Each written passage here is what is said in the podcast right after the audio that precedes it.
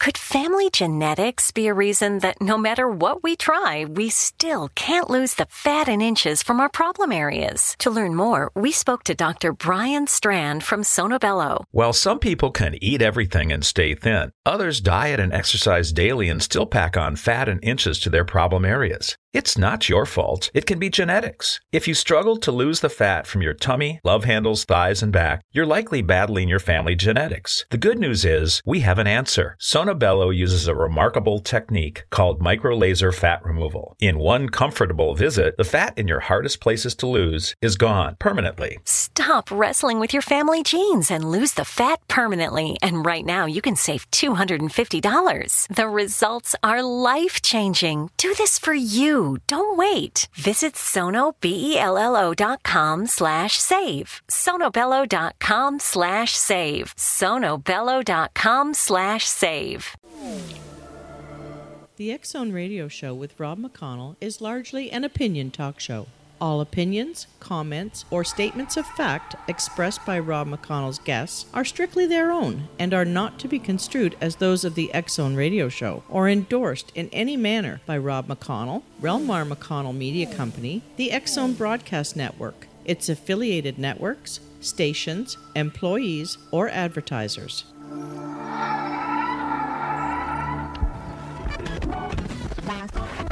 All Hit Radio.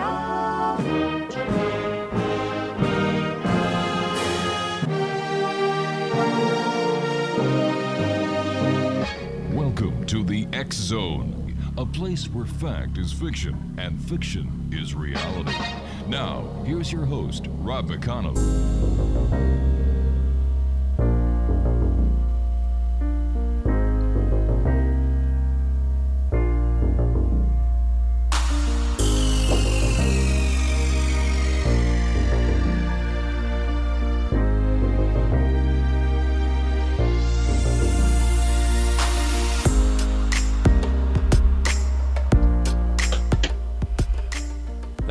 Back, everyone. This is the Zone. I am Rob McConnell. We're coming to you from our broadcast center and studios in Niagara, Ontario, Canada. And you're listening to us on the Zone Broadcast Network, Talkstar Radio Network, Mutual Broadcast Network, and on Simul TV. If you'd like to send me an email, xzone at xzoneradiotv.com. On all social media sites, Xzone Radio TV. And um, let me see here. The X Chronicles newspaper for February, March is going to be available at xchroniclesnewspaper.com on Friday. And uh, for all the broadcast listings that we have, once again, for the Zone Broadcast Network, it's www.xzbn.net. Steve Bhaerman is my special guest this hour, X Zone Nation. He is an internationally known author, humorist, and workshop leader. For over 33 years, he has written and performed as Swami Beyondawanda. Probably got that wrong, right? Beyondananda. You, you couldn't have a Swami Smith, could you? Oh, no. Anyway, uh, the cosmic comic. Uh, Swami's uh, comedy has been described as both comedy disguised as wisdom and wisdom disguised as comedy. Marianne Williamson has called him the Mark Twain of our generation. On the serious side, Steve has co authored Spontaneous Evolution, Our Positive Future, and A Way to Get There from Here with cellular biologist Bruce H. Lipton. Uh, Steve's radio show, Wikipolitiki, can be heard on Om Times Radio. And joining me now is Steve Bhaerman. And Steve, thanks for joining us tonight. Oh, you're welcome. Pleasure to be here and there. And everywhere. Sounds Yeah. like a Beatles song, doesn't it? Here, there, and everywhere. exactly. Hey, listen, tell us about the creation of the Swami and how did you get to his name, Beyond and and uh, Beyondananda. Well, you know, it's funny. I was, um, I say I got struck by enlightening during a brainstorm. Uh-huh. Um, I was living in Ann Arbor, Michigan. I was working on a funny paper for the uh, other people I work with at the Department of Parks and Forestry Mhm. uh, in Ann Arbor, Michigan. And I'm sitting there, and all of a sudden, this name flies into my head Beyondananda. Now, those who have go- gone into the whole Swamidom uh, recognize that um, uh, Ananda means bliss.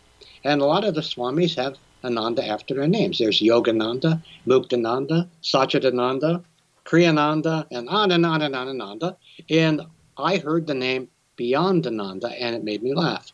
And so when I started a publication uh, in Ann Arbor uh, for the uh, holistic community and so on, and recognized that people needed to poke fun at what they were uh, at what they were doing in a gentle way, uh, I came up with the character Swami Beyondananda, Cool. uh, who became our, our mascot and the most popular feature in the paper.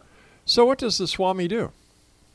Well, the Swami is a purveyor of what we call cosmic comic consciousness. Cosmic comic consciousness, and and the main the main precept is like it's a joke, laugh. And if you have that little bit of perspective on things that are going on, if you can create that degree of separation, it's a joke, laugh.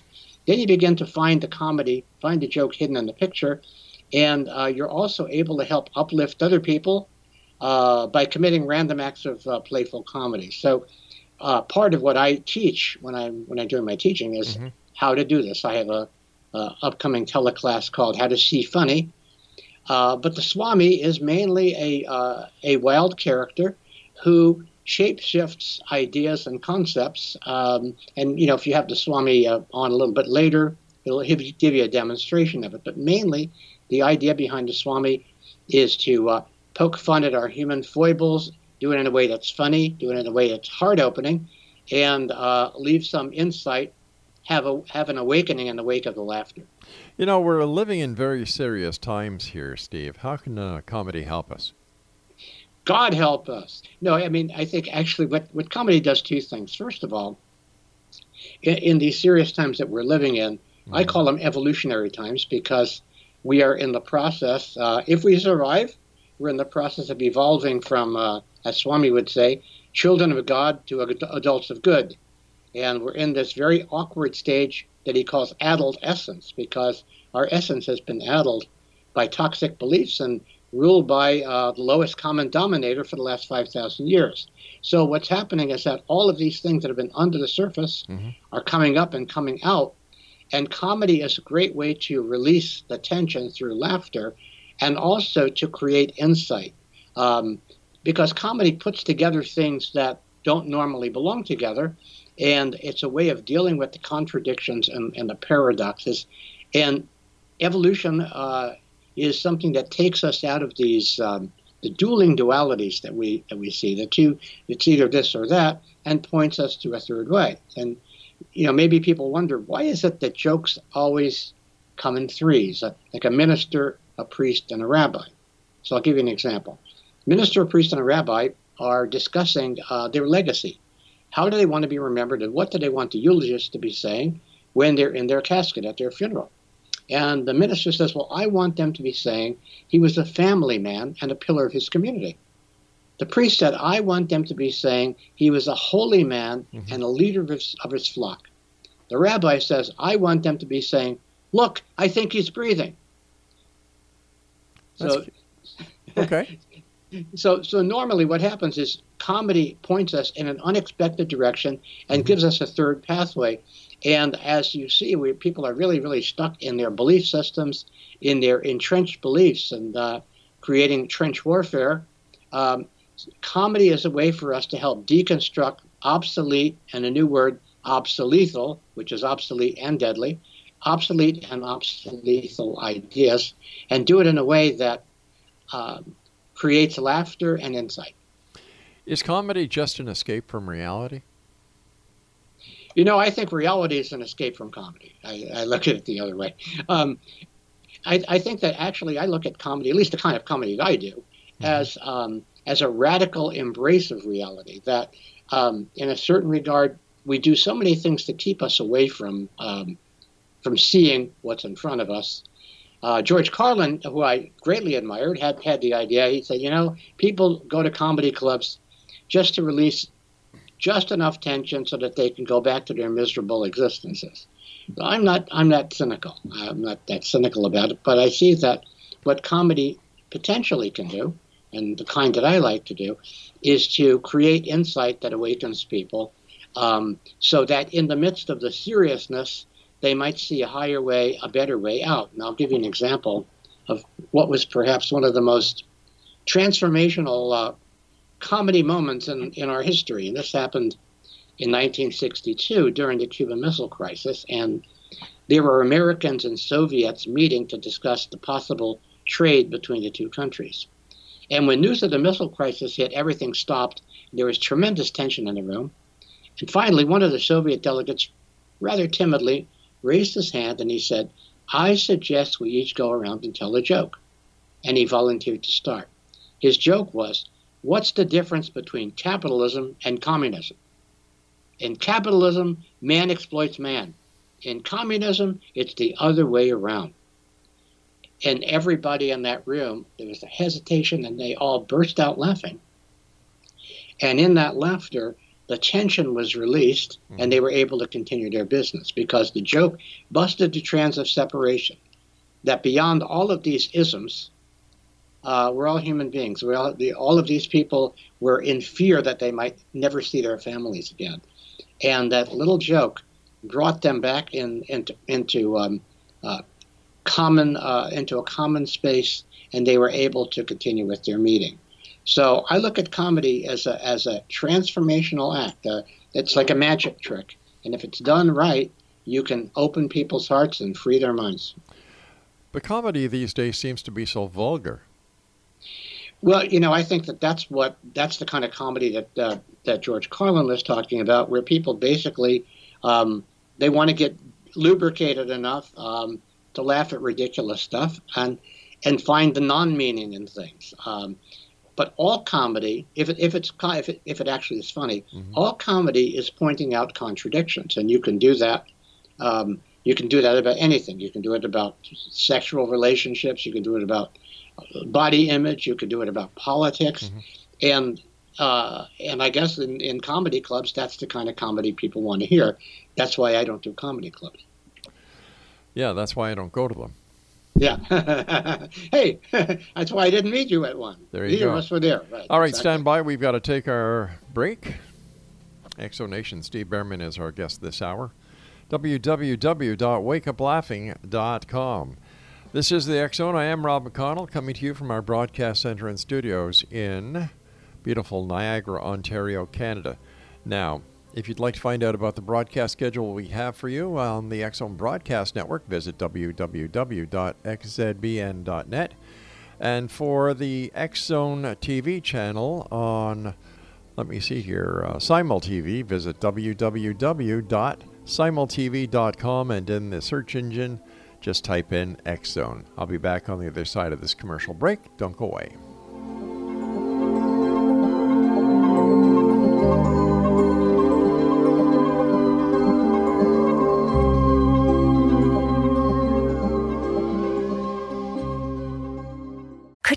Genetics be a reason that no matter what we try, we still can't lose the fat and inches from our problem areas? To learn more, we spoke to Dr. Brian Strand from Sonobello. While some people can eat everything and stay thin, others diet and exercise daily and still pack on fat and inches to their problem areas. It's not your fault. It can be genetics. If you struggle to lose the fat from your tummy, love handles, thighs, and back, you're likely battling your family genetics. The good news is we have an answer. Sonobello uses a remarkable technique called microlaser fat removal. In one comfortable visit, the fat in your hardest places to lose is gone permanently. Stop wrestling with your family genes and lose the fat permanently. And right now, you can save $250. The results are life changing. Do this for you. Don't wait. Visit sonobello.com slash save. sonobello.com slash save. sonobello.com slash save. We all have that friend who wakes up early to go get everyone McDonald's breakfast, while the rest of us sleep in. This is your sign to thank them. And if you're that friend, this is us saying thank you.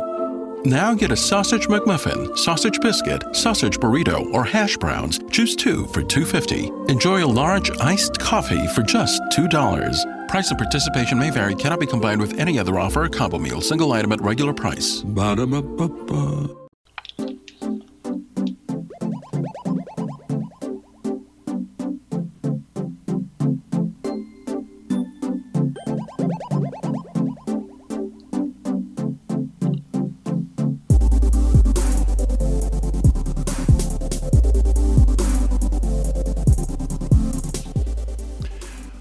Steve Bhaerman is our special guest this hour. X Zone Nation, www.wakeuplaughing.com.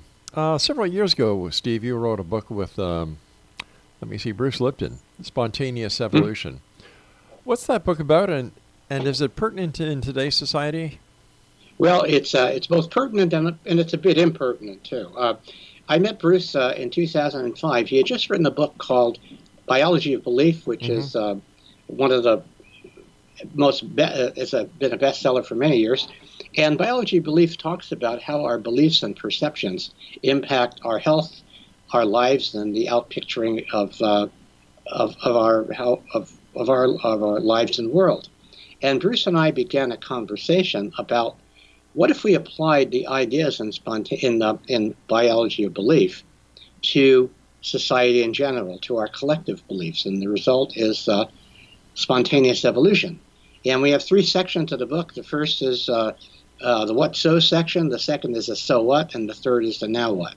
And in the what so section, we talk about how um, beliefs and perceptions change over time and how they are um, largely unconscious to us. I mean, a lot of a lot of things that 95% of who we are and what we do is below the conscious level, and so uh, often we'll read books and or go to a seminar. We want to change something in our lives, but because of the very deep prior programming, um, you know, we're not able to make the change. And so this book talks about how to do that, and it also talks about how we've been, um, um, in a way, hoodwinked mm-hmm. into accepting uh, beliefs that are not quite true, that are obsolete, and then it points us in the direction of uh, of a healthy future where we actually uh, we call it changing the guard and regrowing the garden. Changing the guard meaning um, removing the century beliefs that are limiting to us and replacing them with visionary beliefs that'll bring about the world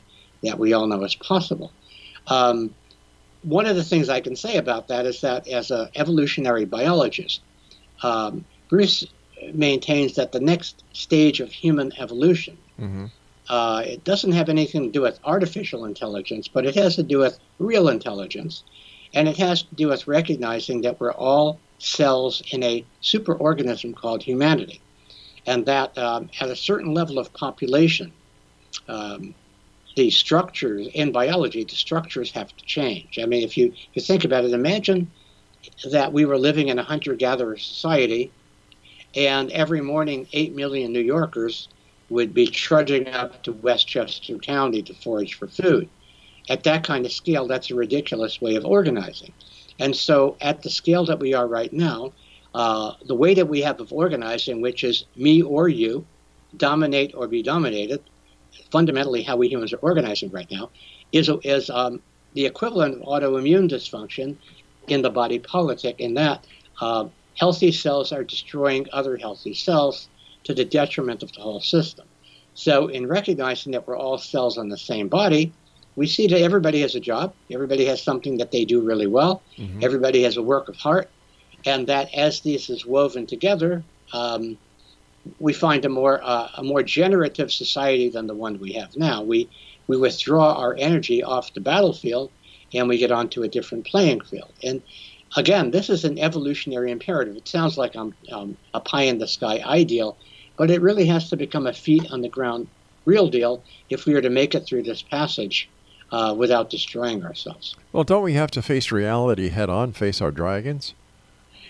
Well, I, exactly. Well, I think part of the uh, part of the reality that we have to face mm-hmm. is both the awful truth and the awesome opportunity. And you know, these have been called apocalyptic times. And what apocalypse means is the lifting of the veils. And so, what we're seeing is that all of these secrets, all of these toxic secrets, are being revealed. We, in the United States, we have a president who is, um, I call him America's balloon karma payment.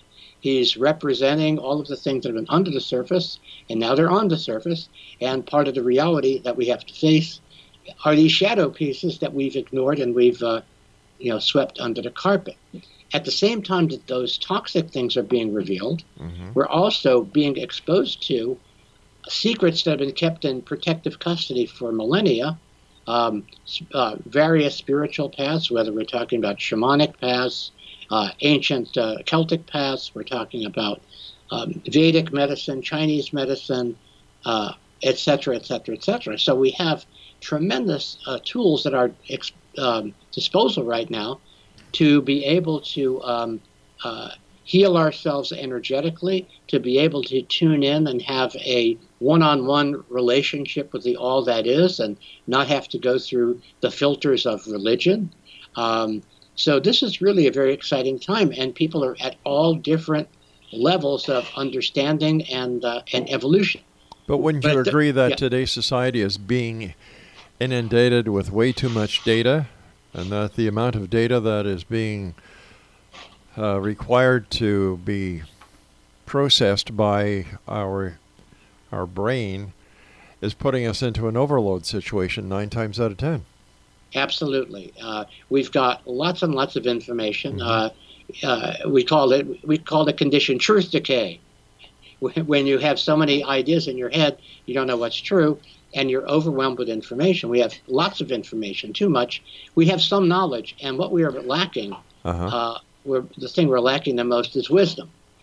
Wisdom is how we contextualize our knowledge and use our hearts to use our intelligence more intelligently. So um, we need a different context for looking at what's going on. And uh, the evolutionary context that uh, Bruce and I are putting forward in the book is that we need to shift from a me or you world to a me and you world, to recognizing that we're all cells in the same body, and that in gathering around the virtues and values that we have in common and what we and our common purpose, we can isolate the sociopathogens in the body politic that have been ruling the roost by manipulating one against the other. So basically, what you're ta- so basically what you're talking about is a collective consciousness.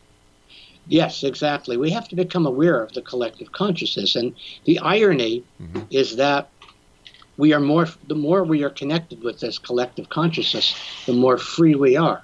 And I know that people are. Some people get this idea that oh my God, we're all going to be one mind and all ruled by one idea, and that's the exact opposite of, of what we're talking about. We're talking about um, the most incredible diversity that we've ever had, and true minority rights where each of us is a minority of one. We, we have the right to be exactly who we are, and all of that fits into a um, this bigger picture, recognizing that we are actually at one at one with everyone and everything, and yet we are an individual vantage point for the universe to look at itself. So basically, we're talking about the same tenets that are talked about in any religious uh, philosophy. Exactly, but what happens is um, what the dogma tends to overrule everything, and people get caught up in in in this um, in the trivia of it. Uh, Alan Watts said that um, um, most people prefer to worship the finger rather than noticing where the finger is pointing. So in every in every religion, it, it was all found it was founded on a um, on a significant experience and connection with uh, with the ineffable, and uh, in the it loses something in the translation. Some wise guy said that um, um, spirituality is our connection with the divine, and religion is crowd control. Well, I don't agree with that, but it's kind of a nice saying, I guess. Yeah. Um, so, what should do you think, based on what you're saying, that religion is outdated? I'm saying that religion needs to be updated. Um, the original meaning of uh, religion comes from the word religare, which means to bind. And the idea was that uh, it was a connection that we had to uh, this ineffable divine, the, the one spirit. Right. It's a connection that we have to other people, and it's a connection that we have to the web of life. And if we look at modern society, um, we're out of touch with all three. We don't have that individual connection to the divine. We don't have a sacred center in the middle of our uh, in the middle of our, our civilization. Um, Well, one wait a that sec. Wait a sec. Wait a sec. Wait a sec. Wait a sec. Hold on here. Yeah. I know a lot of people who have a direct connection with the divine, uh, the divine of their own philosophy. I know people who claim to have a direct connection with God, a connection with Jesus. Oh, absolutely. You know, and as far as the center, you know, that's what they call the church, or the synagogue, or the mosque. So, what are we saying here? I'm, I'm having a bit What of a I'm- problem what I'm- trying to get to the crux of the matter. Okay, well, I'll I'll, un, I'll uncorrect it if I can. Sure. Um, it's it, it is the church and the synagogue and the mosque and the place in nature, and it's where every it it includes and transcends religion and non-religion. So, what when people have that experience of connection, that's exactly what I'm talking about. But we don't have a common language that yet that translates between all of these different systems. We don't? that are all going in the same way, all going in the same direction. So what's wrong with individuality? I think individuality is great. Is that- So? that's So if we're not going all in the same direction, we're being individuals. What's wrong with we're that? being, we're being individuals, and uh, we each have our individual connection with whatever that is. Yeah. When we begin to recognize that connect, the, the commonality of that connection, even though it's totally unique, it's a, as the Swami says, each of us is totally unique, just like everybody else. When we recognize that um, that total uniqueness that we have, Mhm. uh, and our our unique way of relating to whatever that is, All right, stand by. We've got to take our commercial break with the news at the bottom of the hour. And X Zone Nation, Steve Bhaerman and I will be back on the other side of this break as we continue here in the X Zone from our broadcast center and studios in Niagara, Ontario, Canada. I'm Rob McConnell. Don't go away.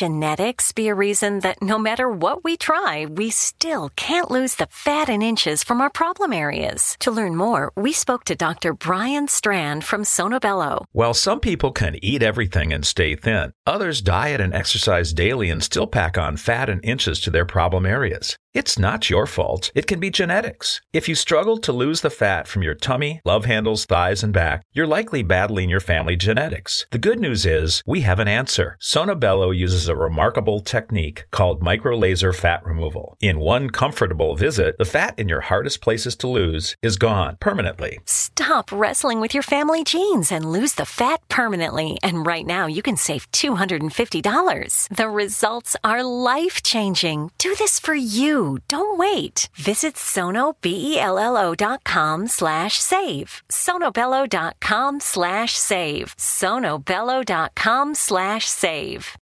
We all have that friend who wakes up early to go get everyone McDonald's breakfast, while the rest of us sleep in. This is your sign to thank them. And if you're that friend, this is us saying thank you. Now get a sausage McMuffin, sausage biscuit, sausage burrito, or hash browns. Choose two for $2.50. Enjoy a large iced coffee for just $2. Price and participation may vary, cannot be combined with any other offer or combo meal, single item at regular price. Ba-da-ba-ba-ba.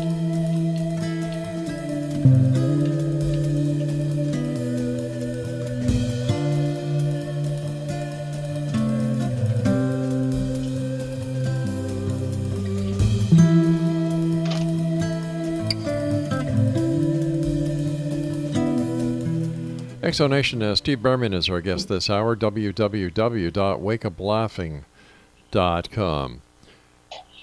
So, all right, help me understand this uh, that when we're talking about we're all part of the same, but, you know, we can't be individuals because if we're individuals, we're not part of the same. I, I don't understand the. the This is a per- it's the perfect paradox. Just like comedy is a paradox, Uh-huh. it's a perfect paradox.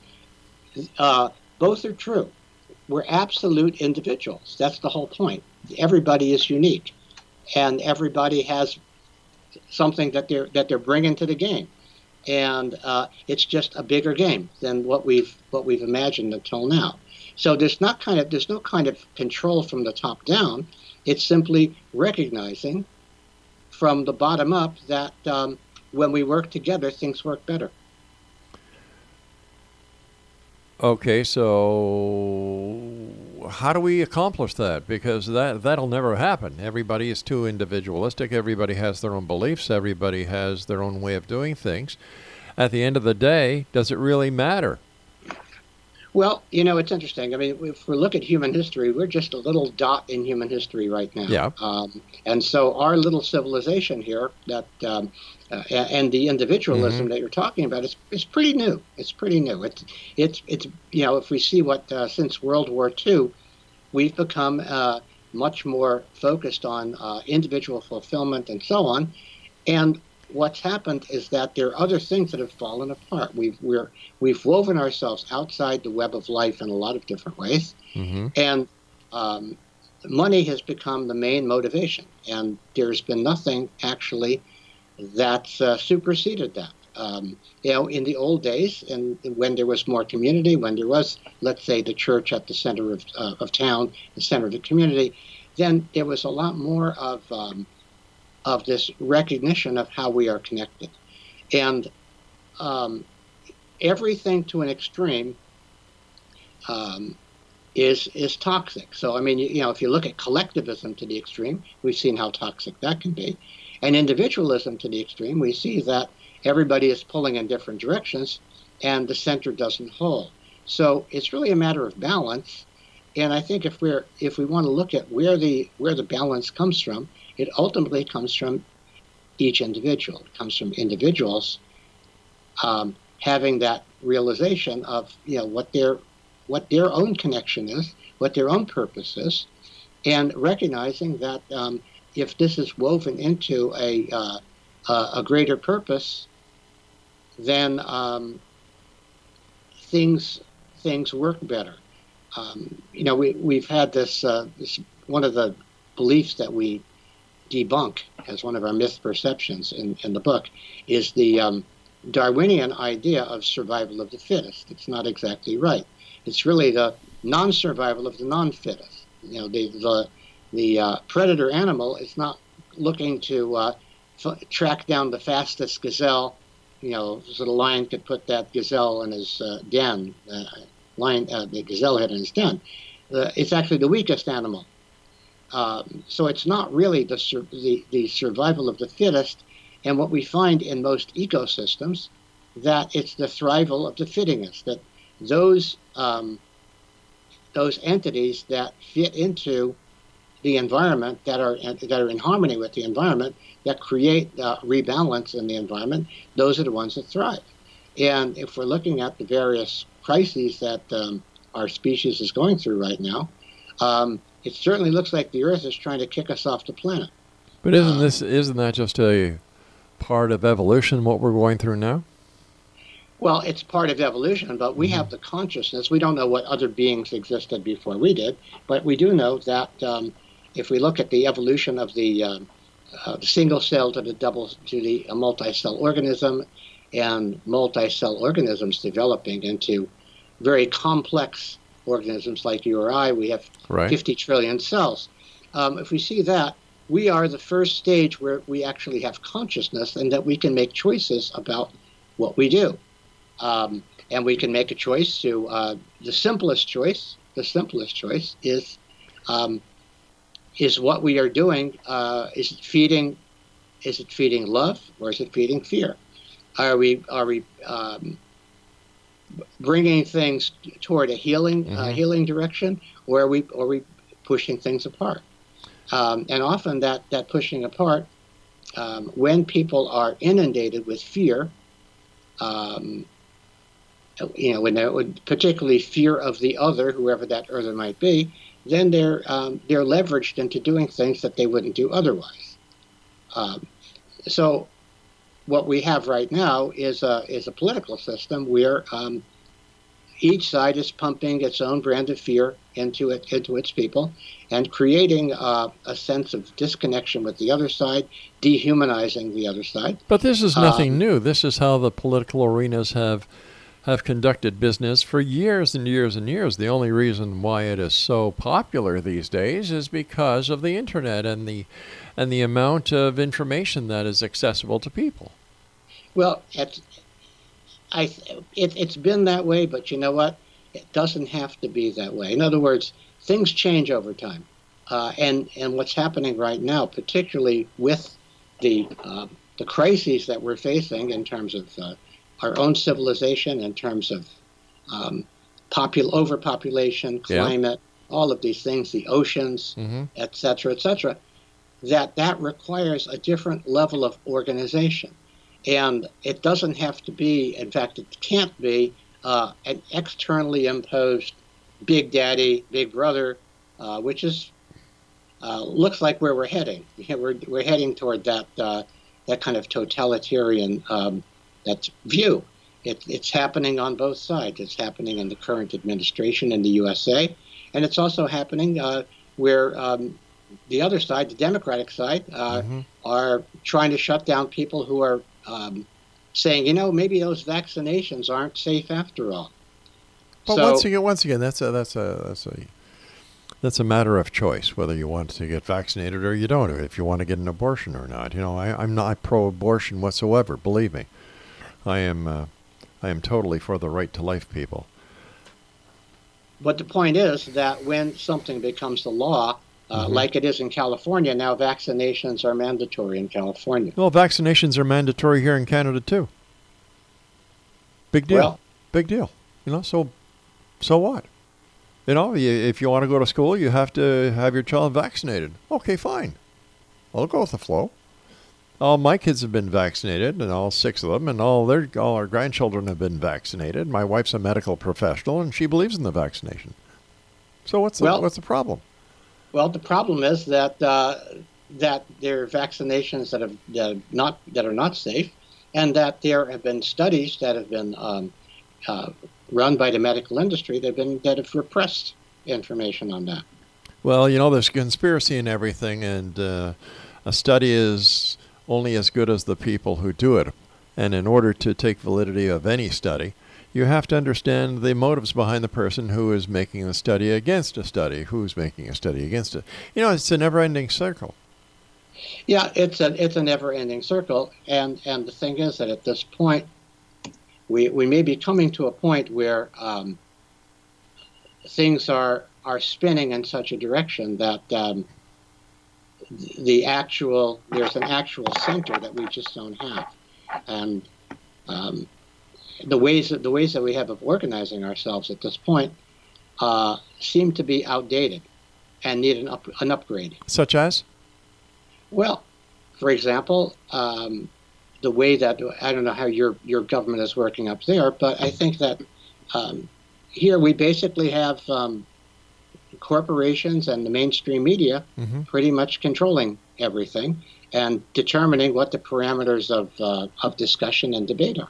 Well, when it comes to the media and, and how people perceive it, there's a very simple solution. If you don't agree with what the media is doing, don't read the newspaper that, that, that is either right winged or left winged. If you've got a right wing or left wing wing TV channel on, you don't want to watch it, shut it off. Same thing goes for the Well, radio. Well, that's a good that's a good recipe for not getting upset. But the point is that you know sometimes if we ignore things, if we ignore a condition, Mhm. it gets worse. And uh, and so I think we've had that uh, where people have tuned out certain things. Well, I don't want to look at it. Yeah. I don't want to. I, I don't believe that, so I don't want to look at it. But nonetheless, it um, it makes a difference in how the external society is working. The only If time it, makes the it- only time it makes a difference is when the person actually gets off their butt and goes and uh, goes and votes.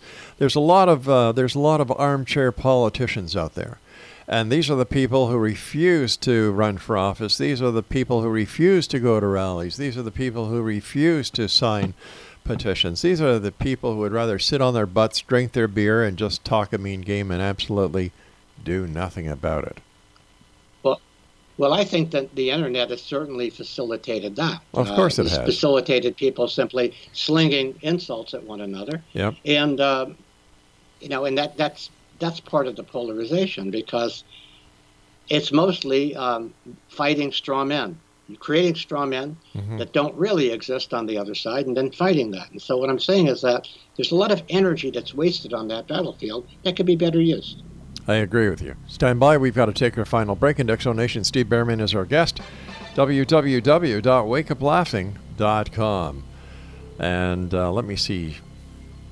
So many things to talk about these days here in the X Zone. Well, listen, why don't you go to www.xzbn.net, check out some of the great programming we have available for you, 724 365. And uh, also the X Zone TV channel, 724 365 on SimulTV. I'm Rob McConnell. Steve Bhaerman and I will be back as we wrap up this hour here in the X Zone from our broadcast center and studios in Niagara, Ontario, Canada.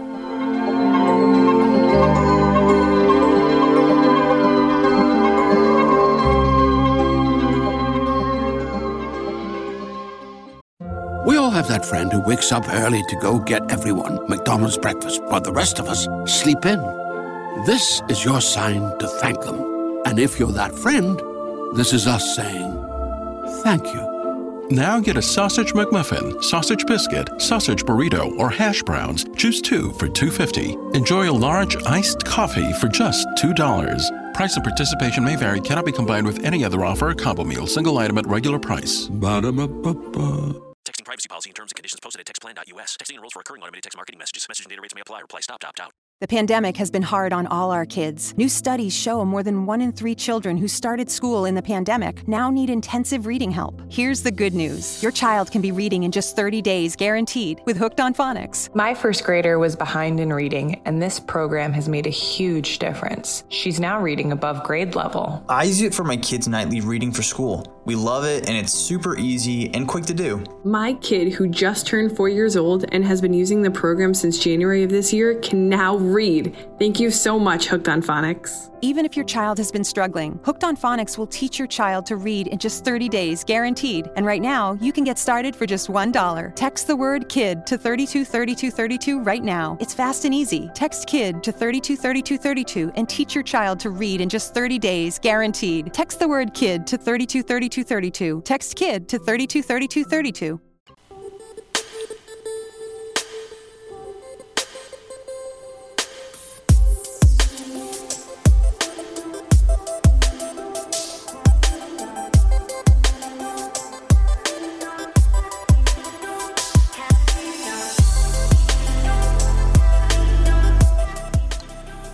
Steve Bhaerman is our guest this hour. www.wakeuplaughing.com. Uh, Steve, uh, I understand that you were a political science major, and um, taking a look at the political scene as well as the well, we we touch very slightly on the media, but when it comes to fake news, what's your take on it? Well, I think that uh, it's true. I, I did major in political science, although I never got quite so far as to dissect a politician. Never quite got there. Um, and there's two principles of political science that, that stick with me. First principle is power corrupts and absolute power corrupts absolutely. And um, the other one is divide and conquer. That's that's been how um, you know how societies have been managed for a long time. So what we're seeing right now with this quote unquote fake news, um, we're seeing two trends. First trend is that uh, the mainstream media has very selectively chosen what it what it broadcasts. So, as an example, in the states, uh, when the Iraq War started, um, uh, those people who were uh, slightly against the war, they simply were taken off the air. They, their point of view is not allowed to be aired. Now, the reason why that's important is because, um, as we found out, there weren't any weapons of mass destruction. Right. It's simply weapons of mass distraction. And because people were not really given the full picture by the mainstream media, they you know they saw that uh, it was essentially a, a state lie that was carried out by the media. So what's happened over the many many years is that there's been growing growing distrust in mainstream media. So if somebody wanted to really um, create havoc in a society, what they would do is they would make sure that nobody really knew what was true. Nobody really knew what's true news and what's not true news. And what we've been seeing in this past um, this past election cycle, 2016, uh, the group from from the UK, Cambridge Analytica, what they basically did was they kept feeding people the kind of information that they knew would reinforce what they believed, and created these. Uh, in fact, a lot of these fa- false memes Mm-hmm. that people sucked, you know, kind of took in.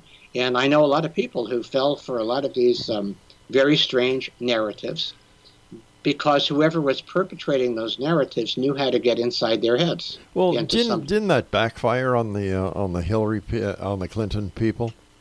Because Well- they, you know, by using all the analytic, Cambridge Analytica and all the all the uh, crooked ways that the Clintons operate, it backfired. Trump well, got actually, in with it was done by the Trump. But it was done by Trump. What Uh? That, that's who benefited by it. Um, and I think that. Oh, wait a the- sec. Wait a sec. Hold on here. Hold on here. Let's let's go. been- Let's go back here for a second. Yeah, yeah.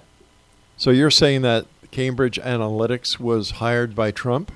Absolutely. Absolutely. Those are the people who hired Cambridge Analytica. They were the ones that actually created all of these bots and memes to discredit Hillary. Oh, she didn't need Believe help me, there. she was no. She, if you, I, my, my own personal opinion about her um, is, uh, yeah, very, un, very unfavorable. I think that that, you know, the, that um, they uh, worked against Bernie Sanders. They, they did some very nefarious things.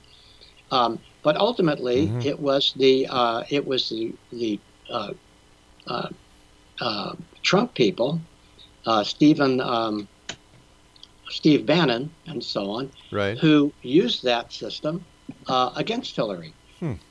And in our in our political system, we've had, unfortunately, we've had uh, in this country, um, he, we had probably the two most unpopular candidates ever. We had the neocon and the Genghis Khan, and they both were con artists.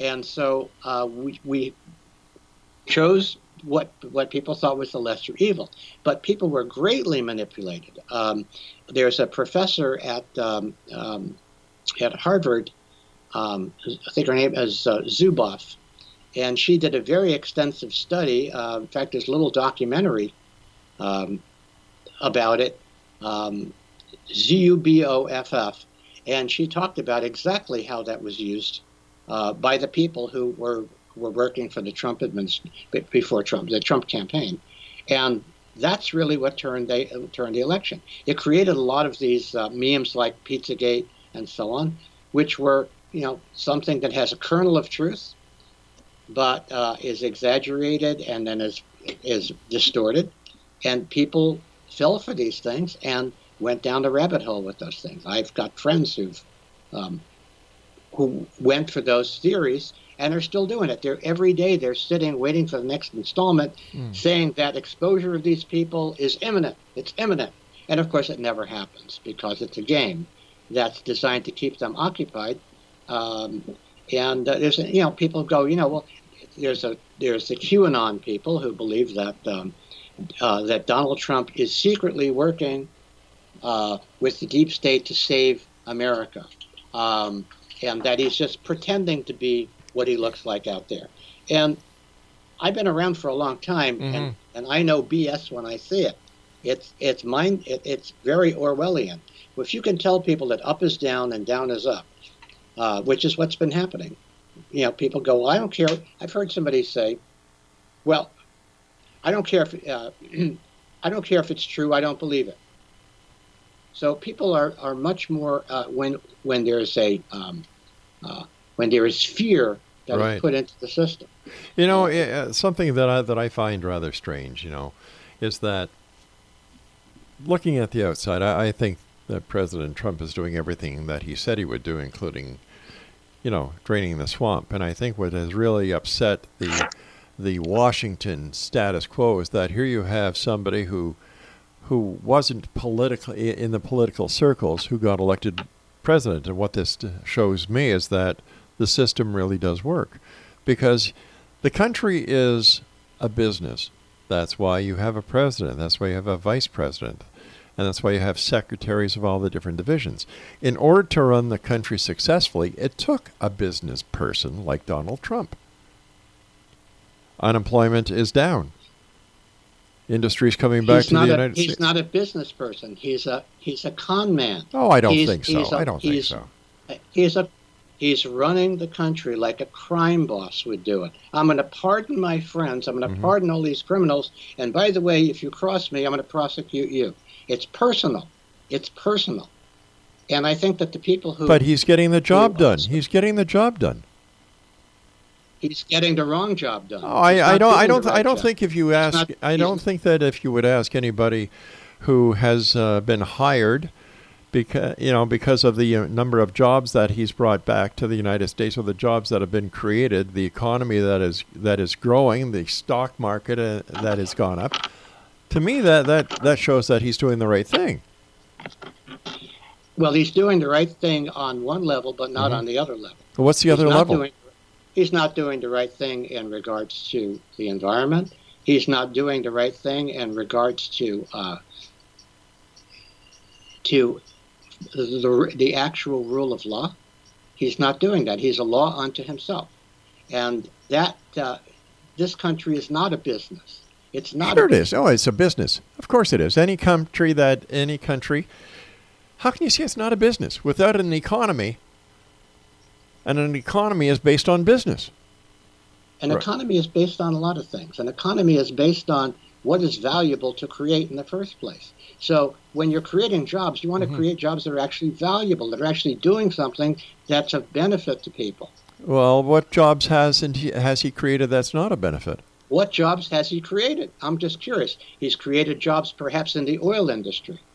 Has he created jobs in the oil industry? What jobs has he created? Well, then why are the, why, if if jobs aren't being created, Steve?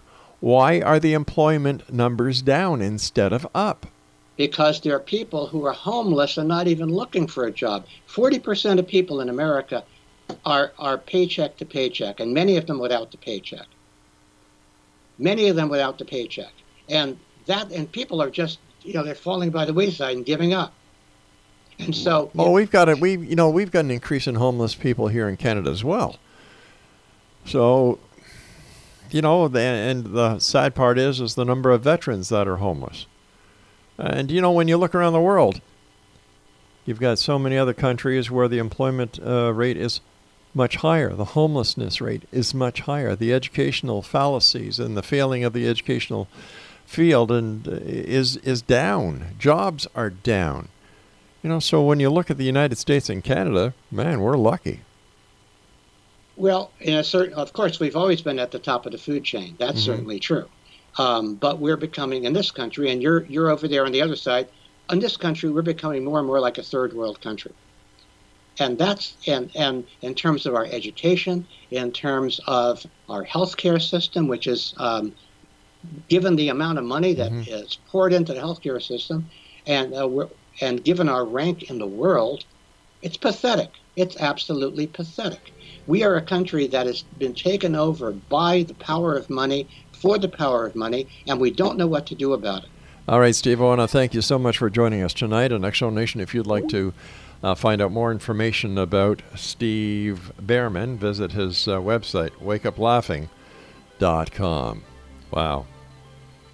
I didn't find him funny, did you guys? What do I know, right? I'm a realist.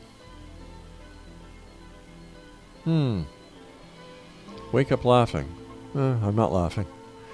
We'll be back on the other side of this commercial break as we continue here in the X Zone from our broadcast center and studios in Niagara, Ontario, Canada. And by the way, I fully support President Trump and what he's doing.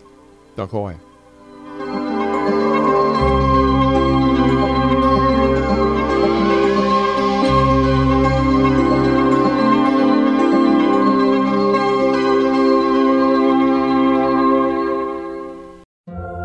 That friend who wakes up early to go get everyone McDonald's breakfast, while the rest of us sleep in. This is your sign to thank them. And if you're that friend, this is us saying thank you. Now get a sausage McMuffin, sausage biscuit, sausage burrito, or hash browns. Choose two for $2.50. Enjoy a large iced coffee for just $2. Price and participation may vary, cannot be combined with any other offer or combo meal, single item at regular price. Ba-da-ba-ba-ba.